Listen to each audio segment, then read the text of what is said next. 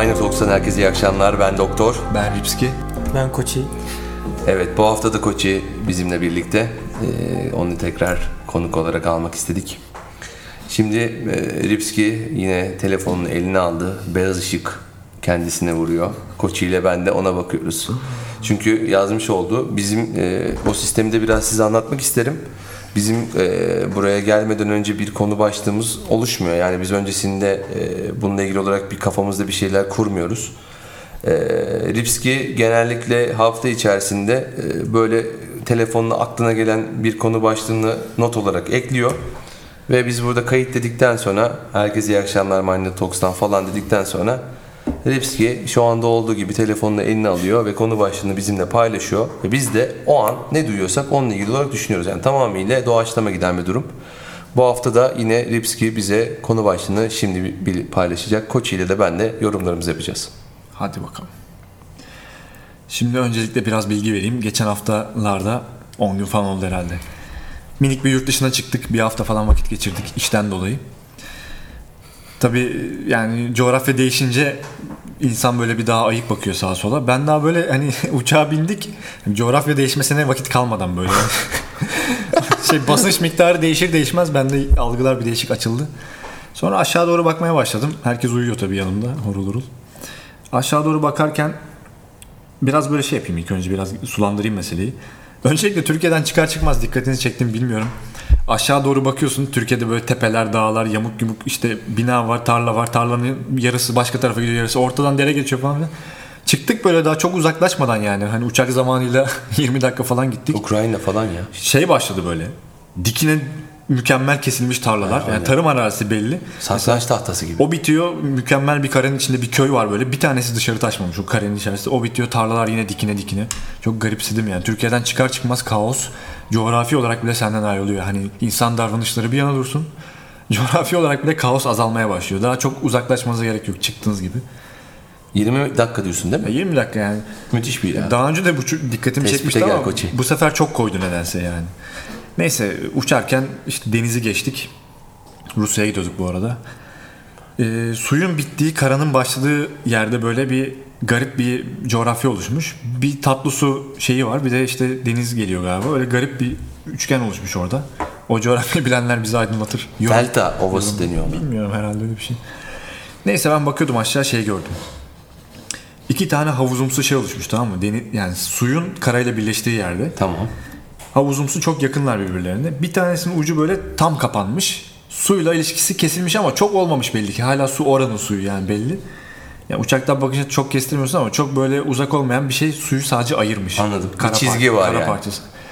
Hemen yanında da aynı uzunlukta, aynı genişlikte bir su birikintisi var ama o daha kopmamış sudan. Yani hala, Hmm. Hala su orada giriyor ve çıkıyor. var yani.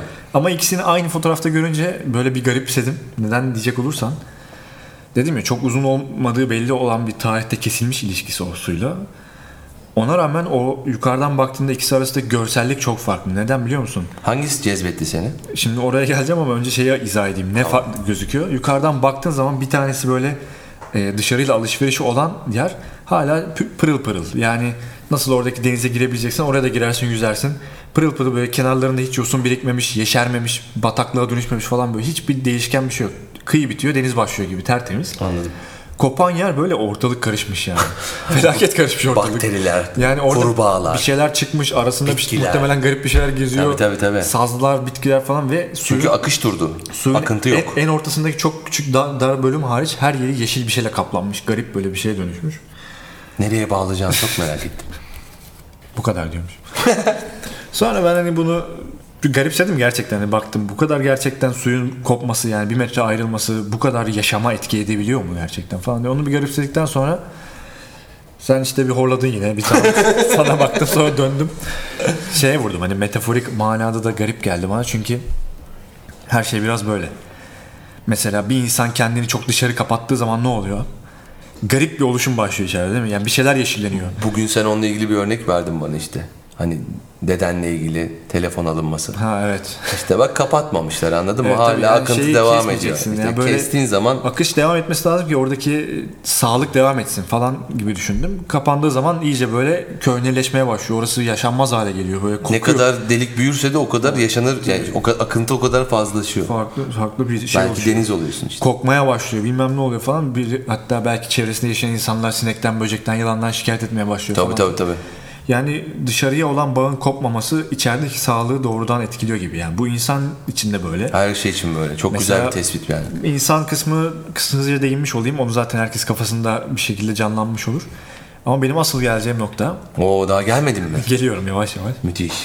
Bir ülke de dışarıya bağlarını kestiğinde işte aynı böyle bataklıklaşmaya başlıyor. Bir şekilde yurt dışıyla çizgilerimizi inceltebilmek, Evet. oradaki insanlardan kopmamak. Yani şu an bu ülkenin gözüne e, kasıtlı olarak indirilen maskeyi tatmamaya çalışıyoruz. Böyle bir şekilde hala on- onlar da bizim gibi insan ve bizim kontak kurma hakkımız var diye savunmaya çalışıyoruz. Çok çabalıyoruz. Ve bunun kopması takdirinde içerideki kirlenme işte bu ülkenin yaşadığı kirlenme. Yazık değil mi ya onlara? Yazık ama işte bak hala o çizginin kalkması için bir çaba harcanması gerektiğini düşünüyorum. Çünkü o bahsettiğim kapalı bataklık örneğinden dolayı. O çizgilerin kalkması lazım. Kesinlikle. Çok çok katılıyorum. Ben zaten o uçakta yanında horlayan adam ben. Yani içinde bulunduğumuz zaten hep konuştuğumuz şeyler bunlar. evet evet. Ama böyle Başka bir çıkışımız yok değil mi Lipski? doğada da bunun şeylerini görmek böyle şey Çok oluyor. güzel, çok güzel bir gözlemleme ya. Hakikaten tebrik ederim yani. Sen ne diyorsun Koçi? Sessiz mi kalacaksın? Yeterince konuştunuz. Ya şimdi bak fikirlerini söyleyeyim ben bir de bunun üstüne bir şey daha söyleyeceğim bu arada.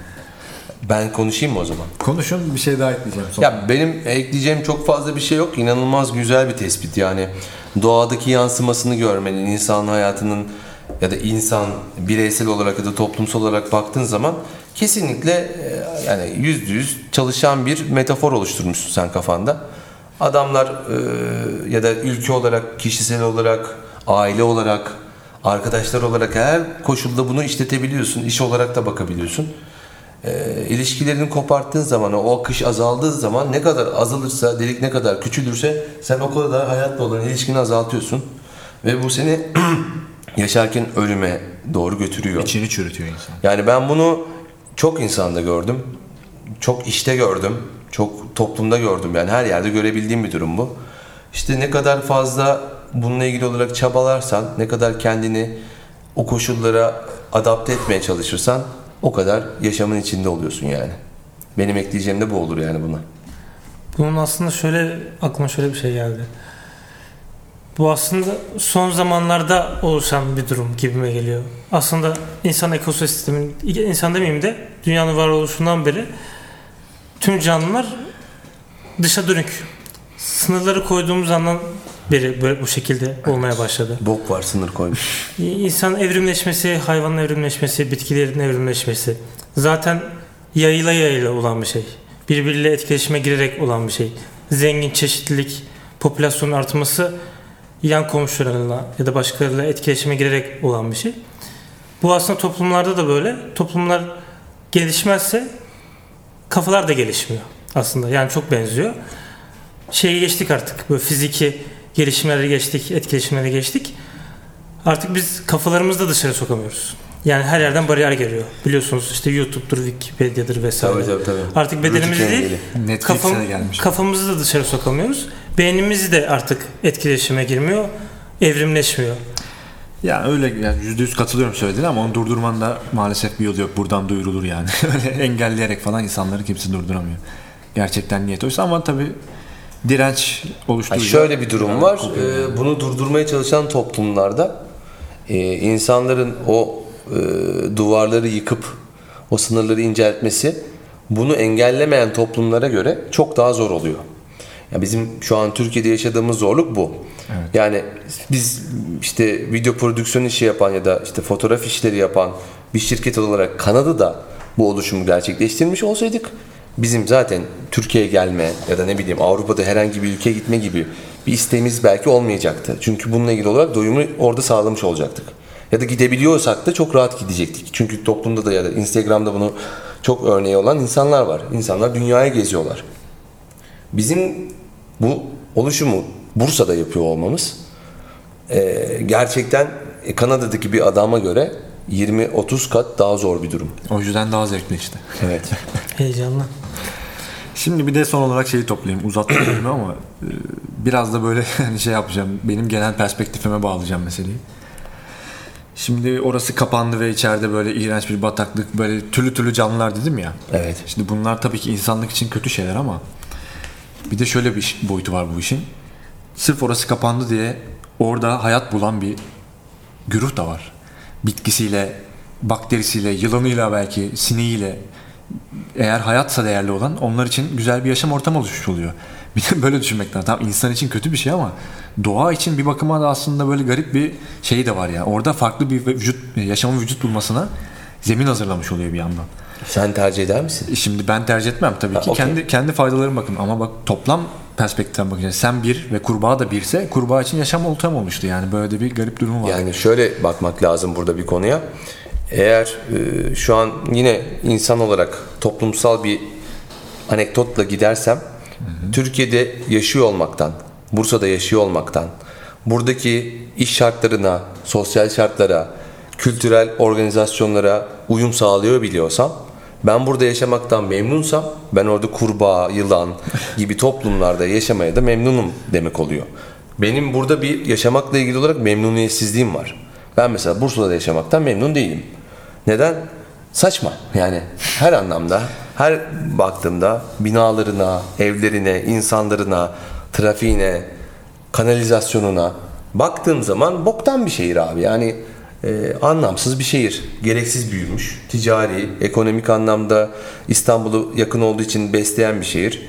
E yani herkes endüstriyel bakmaya başlamış. Para oriented bir şehir olmuş. E, burada ben yaşamak istemiyorum abi. Diyorsun ya hani Türkiye'den çıktığımız gibi o kaostan uzaklaşıyorsun. Bana burası gerçekten bir kaos olarak gözüküyor.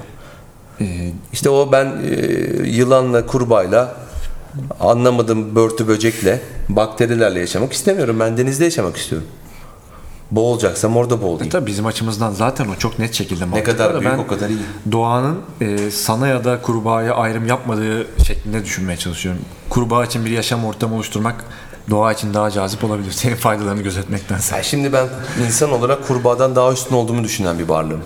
Kurbağa benden daha üstünse bir şey değişmez Yani tabii ki. Senin düşünmen gerçeği değiştirmiyor. Kurbağa da öyle düşünüyor olabilir. Bir yorumunu almak İşte lazım. diyorum bilmiyorum. Ya yüzden- konuşamadığı için kendimi üstün görüyorum. Evet. Sorun da bu ya. Yok, kurban çok metafor ya. Evet. O zaman yavaş yavaş toparlayalım.